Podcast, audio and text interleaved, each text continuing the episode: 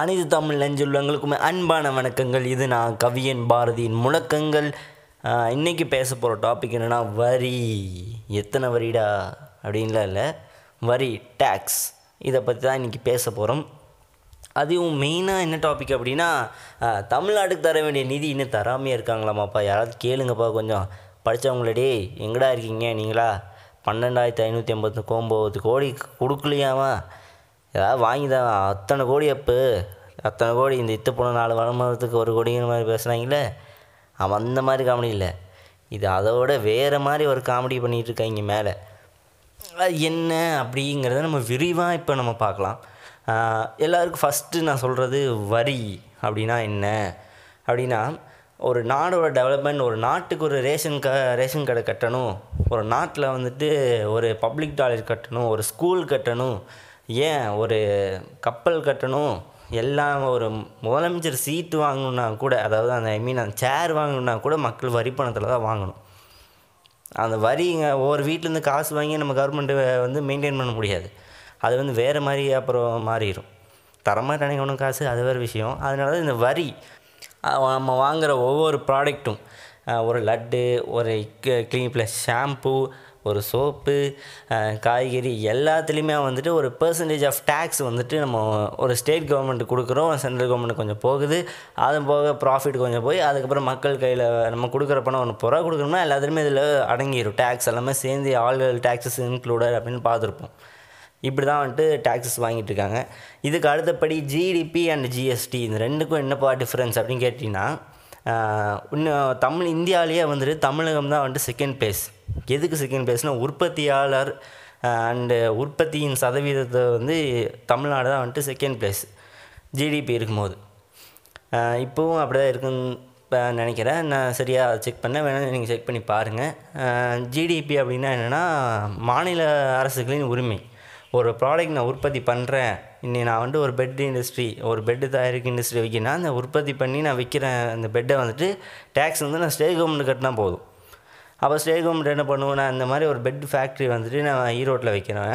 ஈரோட்டில் ஸ்டார்ட் பண்ணி ரன் ஆகி நான் வரி கட்டும் போது நான் கோயம்புத்தூர் ஓப்பன் பண்ணால் எனக்கு லைசன்ஸ் வந்து தமிழ்நாடு கவர்மெண்ட் கொடுக்கும். ஏன்னா நான் வரி கட்டுறேன். வரி கட்டும் போது அவன் எனக்கு எலக்ட்ரிசிட்டி கொடுத்தாகணும் தண்ணி கொடுத்தாகணும் அந்தந்த மேன் பவர் கொடுத்தாகணும் அதுக்கான அந்த சட்டத்திட்டங்கள் லேபர்லா எல்லாமே வந்துட்டு எனக்கு இம்ப்ளிமெண்ட் ஆகணும். ஒரு பத்து கம்பெனி ஓப்பன் பண்ணால் பத்து கம்பெனிக்கு எனக்கு இந்த லைசன்ஸ் அப்ரூவ் பண்ணுவாங்க. பிகாஸ் நான் வந்து வரி வந்துட்டு நான் ஸ்டேட் கவர்மெண்ட் கட்டுறேன். இப்படி தான் வந்துட்டு ஒவ்வொரு மாநிலங்களுக்கும் இருந்தது. ஆனால் இந்த ஜிஎஸ்டி அப்படிங்கிற நுழைந்ததில் கூட்ஸ் அண்ட் சர்வீஸ் டேக்ஸ் அது வந்துட்டு என்ன அப்படின்னா இங்கே இருபத்தெட்டு சதவீதம் மெர்சல் படத்தில் விஜய் பேசினார் அவர் பேசினார் இவர் பேசினார். அது எத்தனையோ பொங்கணும். அந்த பொங்கலுக்கெல்லாம் என்னப்பா அர்த்தம்? அப்படின்னா ஜிஎஸ்டி அப்படின்னா சென்ட்ரல் டேக்ஸ் நீங்கள் வந்துட்டு இப்போது ஒரு கார் கம்பெனி வச்சுருக்கான்னா அதுக்கு நட்டு வந்துட்டு ஒரு இடத்துல வாங்குவான். கரெக்டாக அங்கே ஒரு டோர் செய்யறதுக்கான ரா மெட்டீரியல் வேறு ஒரு இடத்துல வாங்குவேன். பிகாஸ் இப்போ தமிழ்நாட்டில் சேலத்தில் அயன் அதிகமாக கிடைக்குதுன்னா அயனால் உற்பத்தியாளர் ப்ராடக்ட் இங்கே அதிகமாக கிடைக்கும். அப்போ வந்து இங்கே விலை கம்மி வரி கம்மியாக தான் இருக்கும். அப்போ நான் இங்கேருந்து ஒரு கார் கம்பெனிக்காரன் எடுத்துகிட்டு போவான். இப்போ ஜார்க்கண்டில் காப்பர் அதிகமாக கிடைக்குதுன்னா காப்பருக்கு தேவையான ப்ராடக்ட்ஸ் அங்கே தான் வந்து கம்மியாக கிடைக்கும். அங்கேருந்து வாங்கிட்டு வந்து உற்பத்தி பண்ணுவோம் ஒரு நாட்டுக்குள்ளே. அதுதான் வந்துட்டு இப்போ வரைக்கும் இருந்தது. இப்போ என்ன பண்ணிட்டாங்கன்னா ஜிஎஸ்டி இப்போ கட்டுற இந்த ஜிடிபி சாரி இந்த ஜிடிபினால் என்ன பிரச்சனைனா இப்படி ஒவ்வொரு ஊர்லேயும் வாங்கும்போது அந்தந்த ஸ்டேட்டு பார்ட்டிஸ் வந்து கைக்குள்ளே போட்டு அதிகமான ப்ராடக்ட்ஸ் எடுத்து கம்மியான டேக்ஸ் கட்டுறாங்க அப்படின்னு சொல்கிறாங்க பட் அது உள்ளூருக்குள்ளே நடக்கிற வியாபாரம் அதை ஊழல் அதை வந்துட்டு கரப்ஷன் டிபார்ட்மெண்ட் வச்சு திருத்தணும். அதுதான் இவங்களோட வேலை. அது திருத்தல சரி அது apart from the state government அதை விடுங்க. இப்போ என்னென்னா இந்த ஜிஎஸ்டி அப்படிங்கிற சென்ட்ரல் டேக்ஸ்டாக மாறிச்சா இப்போ நான் வந்துட்டு ஒரு கம்பெனி ஓப்பன் பண்ணேன்னா எனக்கு சில ஸ்டேட் கவர்மெண்ட் லைசன்ஸ் தராது. பிகாஸ் நான் வந்துட்டு எத்தனை எலக்ட்ரிசிட்டி வாங்கிக்கலாம் லேண்டு வாங்கிக்கலாம் அதுக்கு மேன் பவர் லைசன்ஸ் எல்லாமே ஸ்டேட் கவர்மெண்ட் கொடுக்கணும். ஆனால் நான் உற்பத்தி செஞ்சு விற்கிற ஒரு டேக்ஸ் வந்து நான் சென்ட்ரல் கவர்மெண்ட் கட்டணும். எப்படி? நான் தமிழ்நாட்டுக்குள்ளே வந்துட்டு கோயம்புத்தூரில் உற்பத்தி ஆகிற ப்ராடக்ட்டுக்கான டேக்ஸ் வந்துட்டு நான் டெல்லியில் கட்டணும். அப்போ இங்கே இருக்கிற மாநில அரசுகளுக்கு என்ன வேலை? அவங்களோட உரிமை போயிடுச்சு. தனி மனிதனோட பணமும் வீணாக போகுது. ஏன்னா அந்தந்த மாநிலங்களுக்கு தான் அந்தந்த மாநிலத்தின் மேம்பாடு என்னன்ட்டு புரியும். அப்போ அவங்களுக்கு தான் வரி பணம் வந்துட்டு எப்படி பிரித்து கொடுக்கணும் அப்படிங்கிறது தெரியும். ஒவ்வொரு தொகுதி மேம்பாட்டுக்கும் எப்படி பிரித்து கொடுக்கணுங்கிறது அப்படி தான் தெரியும். அப்படி தான் நடக்கணும். ஆனால் இவங்க ஜிஎஸ்டின்னு ஒன்று கொண்டு வந்து எல்லாம் அவங்க வாங்கிக்குவாங்களாம். அங்கேருந்து நாங்கள் வந்து ஒவ்வொரு ஸ்டேட் பார்த்திங்கன்னா நாங்கள் பிரித்து தருவோமா? இதுதான் வந்து ஜிஎஸ்டிக்கு இப்போ வந்த ஒரு ஒரு டிஸ்கிரிப்ஷன் ஜிஎஸ்டியோட டிஸ்கிரிப்ஷன் இதுதான். ஒரே சென்ட்ரல் டேக்ஸ் நீ அந்த டேக்ஸ் இந்த டேக்ஸ் வேட்டு சேட்டு செஸ்ஸு மெஸ்ஸு எந்த டேக்ஸும் கிடையாதுப்பா. நீ வந்துட்டு ஒரே டேக்ஸ் தான் கட்டுற ஜிஎஸ்டி தான் கட்டுற. இதை வந்து coaching and service but transport and எஜுகேஷனுக்கு அந்தந்த ஸ்டேட் கவர்மெண்ட் இருக்குது பட் மெயின் வந்துட்டு நம்ம இந்தியாவில் இண்டஸ்ட்ரியலிசம் தான் வந்துட்டு மெயின் ப்ராஃபிட் கொடுக்குறது. ஐ மீன் அந்த செகண்டரி செக்டார்ஸ் ஐம்பத்தெட்டு புள்ளி ஏழு பர்சன்டேஜ் ஆஃப் ப்ராஃபிட் வந்துட்டு அதுலேருந்து தான் கிடைக்கிது இந்தியாவுக்கு. மித்தபடி ப்ரைமரி வந்துட்டு இருபத்தஞ்சி டெர்ஷரி வந்து பதினஞ்சு அதில் விடுங்க. செகண்ட் அதுமாதிரி கிடைக்குது. இதில் தான் ஜிஎஸ்டின்னு ஒன்று கை வச்சுட்டாங்க. சரி வச்சுட்டு போகிறாங்க ஆறு வருஷம் ஓடியாச்சு. நம்ம நம்ம மக்களும் பழக்கப்பட்டாங்க. அது வேறு விஷயம். இப்போ வந்துட்டு இந்த பன்னெண்டாயிரத்து ஐநூற்றி எண்பது கோடி I mean twelve thousand five eighty nine கோடி அது க்ரோஸ் அது வந்து தமிழ்நாட்டுக்கு தரணும். எப்படின்னா எப்படின்னா இங்கேருந்து ப்ராடக்ட் செய்கிறாங்க ஜிஎஸ்டி கட்டுறோம் இதை முன்னாடி சொல்லியிருந்தேன்னா அந்த மாதிரி ப்ரோட போகிற டேக்ஸ் வந்துட்டு நம்ம தமிழ்நாட்டுக்கு கொடுக்கணும். ஏன்னா அவங்க தான் வாங்கி பிரித்து கொடுக்குன்னு சொன்னாங்களே அப்படி கொடுக்க வேண்டிய பணம் தான் நிலுவைத் தொகை தான் வந்துட்டு பன்னெண்டாயிரத்தி ஐநூற்றி எண்பத்தி ஒம்பது கோடி. அதை தாங்கடான்னு கேட்டால் இவனுங்க என்ன சொல்கிறானுங்க எங்கிட்ட இல்லை. எல்லாம் வந்துட்டு ஆக்ட் ஆஃப் காட் எல்லாம் கடவுளோட சூழ்ச்சி. அதனால் நாங்கள் இப்போதைக்கு பணம் இல்லை. நம்மளோட ரிசர்வ் பேங்க் ஆஃப் இந்தியா தெரியுமா? அங்கே போய் நீங்கள் கடன் வாங்கிக்கோங்க. அந்த கடனை வந்துட்டு நீங்கள் எப்போ செலுத்தணுமோ செலுத்திக்கோங்க. என்னமோ அவங்க தான் நமக்கு கடன் தரணும். ஆக்சுவலாக நம்ம கடன் கொடுத்துருக்கோம் கடன் தரணும். இப்போ நம்ம இன்னும் அவனுங்க பேங்க்கிட்டே கடன் வாங்கி நம்ம வட்டி கட்டணுமா? எப்படி? நம்ம த இதை அங்கே இருக்க எல்லா நிலுவைத் தொகையுமே வந்துட்டு ஒவ்வொரு தனிநபரோட வரினா தவிர ஒரு பெரிய ஒரு இண்டஸ்ட்ரியலிஸ்ட்டோட வரியோ இல்லை சீஃப் மினிஸ்டரோட வரியோ இல்லை. நம்ம சாப்பிட்ற சாப்பாட்லேருந்து ஒவ்வொரு ப்ராடக்ட் வீட்டில் அப்பா அம்மா வாங்குற ப்ராடக்ட்லேருந்து போகிற வரி தான் வந்துட்டு அந்த பன்னெண்டாயிரத்தி ஐநூற்றி ஐம்பது கோடி. அதில் நம்மளோட வரி பணமும் இருக்குது நான் என்னோடய வரி பணமும் இருக்குது இதை கேட்குற உங்களோட வரி பணமும் அங்கே தான் இருக்குது அது தராமல் மறுக்கிறாங்க. கேட்டால் எல்லாம் காலி. எல்லாம் போச்சு. ஒரே நாடு ஒரே கோடு. ஒரே நேஷன் ஒரே டேக்ஸு ஒரே வழி அதுக்கப்புறம் புதக்குழி. இப்படிலாம் வந்து சொல்லி இந்த டேக்ஸை வந்துட்டு நிலுவையில் வச்சுருக்காங்க. இதுதான் வந்துட்டு இன்றைய தகவல். மேலும் கூடுதலாக என்னென்னா இதை பற்றி பேச போகிறேன் கூடுதலாக இல்லை. ஜிஎஸ்டி அண்ட் ஜிடிபி பற்றி புரிஞ்சிருப்பீங்க. ஜிடிபிங்கிறது உற்பத்தியாளரின் வரிகள். ஜிஎஸ்டிங்கிறது மத்திய வரிகள். மாநில அரசுகளின் வரிகளிலிருந்து அது மத்திய அரசின் வரிகளாக மாற்றப்பட்டது தான் ஜிஎஸ்டி அப்போது இந்த ஜிஎஸ்டினால் இன்னொரு கேள்வி வரும். நான் இந்த உற்பத்தியாளர்கள் வந்துட்டு நான் எதுக்கு நான் உற்பத்தி பண்ணி அவனுக்கு டேக்ஸ் கட்டி அதை நான் விற்க விற்று அவனுக்கு டேக்ஸ் கட்டிட்டு இப்போ நான் தனிநபருக்குன்னா நான் ஒரு கார் கம்பெனி ஆரம்பிக்கணும். எதுக்குப்பா நான் கார் கம்பெனி ஆரம்பிக்கணும்? ஒரு எங்கிட்ட பணம் இருக்குன்னா ஒரு கார் கம்பெனிக்கிட்ட டைஃப் போட்டு அந்தந்த ஸ்டேட்டில் வந்து நான் ஒரு ஷோரூம் ஓப்பன் பண்ணேன்னா போதும்ல நான் ஒரு பத்து கார் வாங்கி விற்றேன்னா அதுக்கு மட்டும் நான் டேக்ஸ் கட்டினா போதும். ஏன்னா சர்வீஸ் டேக்ஸ் வந்துட்டு நான் சர்வீஸ் டேக்ஸ் ப்ளஸ் அந்த விற்கிறதுக்கான டேக்ஸ் மட்டும் நாங்கள் வேட்க்கு மட்டும் கட்டினா போதும். நான் உற்பத்தி செய்கிறதுக்கு டேக்ஸ் கட்ட தேவையில்லை.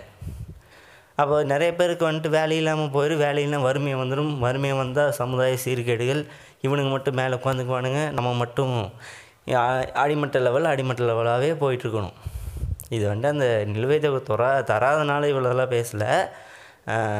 சொல்கிறேன் இதெல்லாம் வந்துட்டு ஒவ்வொன்றும் நம்ம திங்க் பண்ணி பார்க்கணும். ஏன்னா ஒவ்வொருத்தரோட வரி பணம் ஒரு ரூபானாலும் ஒரு ரூபா வந்துட்டு நம்மளோட சட்ட பாக்கெட்லேருந்து தானே போனது. அந்த ஒரு ரூபாய் சம்பாதிக்கிறதுக்கு எவ்வளோ நம்ம ஒரு ரூபா டிக்கெட் கம்மியாக கொடுத்தாலும் பஸ்க்கான டிக்கெட் தர மாட்டான். அஞ்சு ரூபா டிக்கெட்டுக்கு நம்ம நாலு ரூபா கொடுத்தா டிக்கெட் தருவானா? தரமாட்டான். இப்படி தான் வந்துட்டு ஜிஎஸ்டி அண்ட் ஜிடிபி வந்துட்டு பிரித்து பார்க்கப்பட்ட ஒரு விஷயம் இப்போது நடந்துட்டுருக்கிற ஒரு கதை தான் வந்துட்டு இது. பண்ண ஐநூற்றி ஐம்பது கோடி கடவுள் வழியாக போயிடுச்சுப்பா. எப்படி இந்த ப்ரைவேட்டைசேஷன் ஆக்குனது? எல்லாத்தையும் தனியாருக்கு விற்றது பார்லிமெண்ட்டுக்கு இருபதாயிரம் கோடி ஒதுக்குனது. த மோடிஜி ஒவ்வொரு கண்ட்ரிக்கு போகிறக்கு ஐநூற்றி நானூற்றி இருபத்தெட்டு கோடி ஒதுக்குனது.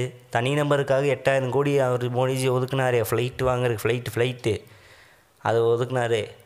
அது வந்துட்டு கடவுளோட சூழ்ச்சியாக எவன் கேட்டால் என் ஃப்ளைட்டு அவனுக்கு வீட்டில் பெட்ரோல் அடிக்கிறதுக்கு வந்துட்டு காசு இல்லை. ஏன்னா அவ்வளோ ஏறி இருக்குது இருபது ரூபாய்க்கு வாங்குற பெட்ரோலை டேக்ஸ் மட்டுமே போட்டு இன்றைக்கி வந்துட்டு எண்பத்தஞ்சு ரூபாய்க்கு வந்து நிற்கிது இதில் மத்திய அரசு டேக்ஸ் மட்டுமே நாற்பது ரூபா.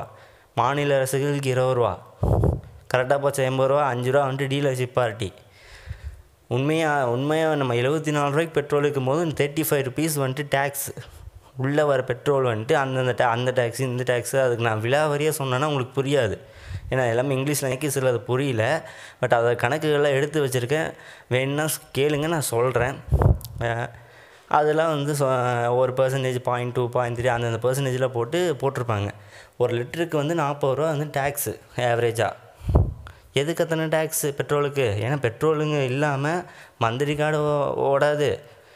நம்ம ஒரு சின்ன ஒரு மிடில் கிளாஸில் இருக்க பைக்கு ஓடாது எந்த கார் ஃப்ளைட் எதுவுமே ஓடாதுங்க பெட்ரோல் இல்லாமல் அதுக்கு எதுக்கு அவ்வளோ டேக்ஸ் அடிமட்ட லெவல்லேருந்து மேலே வரைக்குமே எல்லோரும் யூஸ் பண்ணுறோம் பெட்ரோலுக்கு அதுக்கு எதுக்கு அவ்வளோ டேக்ஸு சரி இதெல்லாம் விடுங்க. இதெல்லாம் பரவாயில்ல. நம்ம வரியை பற்றி பேச வந்து எங்கெங்கேயோ போயிட்டோம். அஹ் வரிகள் என்னென்ன எவ்வித விதமாக வரிகள் வாங்குறாங்க அதனால் என்ன தப்பு நடந்திருக்கு? தப்பு இல்லை சில விஷயங்கள் எனக்கு தெரிஞ்சதை வரியை பற்றி உங்களுக்கு நான் சொல்லிட்டேன். இப்போ கடைசியாக ஒரு விஷயம் சொல்கிறேன் இந்த பிஜேபி ஆட்சி ஐ மீன் இந்த இவனுங்க ஆட்சி தாமரை மலருங்கிற ஆட்சி வந்துட்டு ஒரு ஆறு வருஷத்துக்கு முன்னாடி சொன்னானுங்க ஒன்று சுவிஸ் பேங்க்லேருந்து கருப்பு பணத்தை சுருட்டிட்டு வந்தால் பத்து வருஷத்துக்கு நமக்கு பட்ஜெட்டே பத்தாமல் போகாதுப்பா. நிதி வந்து கரெக்டாக இருக்கும். அவ்வளோ கருப்பு பணம் இருக்குது அதுக்காக தான் வந்துட்டு ரெண்டாயிரம் ஐநூறுரூவா நோட்டை மாற்றினாங்க நூறு நாளில் கொண்டு வரேன்னு வந்து மோடி உத்தரவில் கொடுத்தாரு. நூறு நாளில் சுவிஸ் பேங்க்கில் கருப்பணத்தில் எடுத்துகிட்டு வந்துட்டோம்னா இந்தியாவுக்கு வந்துட்டு பத்து ஆண்டுகள் வந்துட்டு நிதியே தேவைப்படாது. ஒவ்வொரு அக்கௌண்ட்லேயும் பதினஞ்சு லட்ச ரூபா போட்டுடுறேன்லாம் சொன்னார். ஆனால் அந்த அத்தனை கோடி பணங்கள் எங்கே போச்சுன்னே தெரில அதில் எல்லாத்தையும் தாராபாத்து கொடுத்துட்டு இவனுங்க சட்டை பாக்கில் போட்டு சல்யூட் அடிச்சிட்டு இருக்கானுங்க மித்த நாட்டுக்கானுங்களுக்கு எப்படி? அடிமட்ட மனிதனுக்கு உரிமைகளும் அதிகாரமும் ஆட்சியும் பறிக்கப்பட்ட நிலைமையில் இவனுங்கள் பணத்தை தேடி கொண்டு இருக்கிறார்கள். தற்போது அந்தந்த மாநிலங்களுக்கான உரிமையும் அதிகாரமும் ஆட்சி திறமையும் பறிக்கப்பட்டது. கல்வி மூலம் இப்போது பணத்தின் மூலம் நிதி வரி எல்லா அனைத்து மூலமும் அனைத்து உரிமைகளும் பறிக்கப்பட்டது. இந்த வரி அமைப்பு அப்படி என்பது அந்த தனி நபரின் ஒரு பணம் தானே தவிர அந்தந்த மாநில அரசுகளின் அந்த அரசியல் ஆட்சி புரியும் அந்த அரசியல்வாதிகளின் பணம் அல்ல. தனிநபர் அனைவரும் இந்த ஒரு தகவலை தெரிந்து கொள்ளவும். வரி என்பது எவ்வளவு முக்கியமானது. அதாவது அந்த ராஜா காலத்தில் இருக்கும்போது அந்த குறுநில மன்னர்கள் வந்துட்டு காசை வாங்கி அந்தந்த கிராமத்துக்கு நல்லா செஞ்சுட்டு இருந்தாங்க வரிகள் அப்படி வாங்கிட்டு இருந்தாங்க அப்போ தான் கிழக்கிந்திய கம்பெனி உள்ளே வந்து நீங்கள் எதுங்க இத்தனை கிராமத்துக்கு இத்தனை மன்னர்கள் அதுக்கு தனி ஆளுகளை வச்சு வரி வாங்குறீங்க? சுற்றி இருக்க எல்லா நானூறு கிராமங்களுக்கும் நானே வரி வாங்கிக்கிறேன். வாங்கி உங்களுக்கு எவ்வளோ தேவையோ நானே கொடுக்குறேன். அப்படின்னு வந்து சொன்னான். இப்போ அதே மாதிரி தான் எல்லாத்தையும் நம்ம சென்ட்ரலுக்கு தார பார்த்து கொடுத்துட்டு அப்படியே நம்ம வந்துட்டு எப்படி இன்ஸ்டாகிராமில் லைவ் போட்டு யூடியூப்பில் பாட்டு கேட்டுட்டு டிஸ்லைக்கை தட்டி விட்டுட்டு பப்ஜி போயிடுச்சேன்னு மீன்ஸை போடுறது டிக்டாக்கை போயிடுச்சேன்னு பேன் பண்ணேன்னு உட்காந்து அழுகிறது இதுதான் வந்துட்டு இந்த சூழ அனைத்து இளைஞர்களும் தப்பு சொல்லலை. இது அனைத்ததும் தெரிய வேண்டிய ஒரு விஷயம் ஆனால் தெரிஞ்சுக்கங்க. நான் யாரையும் தப்பெல்லாம் சொல்லலை. ஏன்னா தனிநபரின் விருப்பம் தான். நான் இவ்வளோ பேசுகிறேன்னா எனக்கு அது விருப்பம் இருந்து பார்த்தேன். எல்லோரும் இது விருப்பம் இல்லைனாலும் பரவாயில்ல. ஆஸ் இன்ஃபர்மேஷன் எல்லாத்துக்குமே தெரிஞ்சாகணும். இவ இதுதான் நாட்டு நடப்பு வரிகள் மூலமாக இத்தனை சூழ்ச்சிகள் நடந்துட்டுருக்குது அப்படின்னு வந்து தெரிஞ்சுக்கங்க. தனியொரு மனிதனுக்கு உணவில்லை எனில் ஜகத்தினை எழுத்திடுவோம் அதே தனியொரு மனிதனின் உரிமையை பறிக்கப்பட்டால் இந்த யுகத்தினையே மாற்றிடுவோம். நாங்கள் இளைஞர்கள். நன்றி வணக்கம்.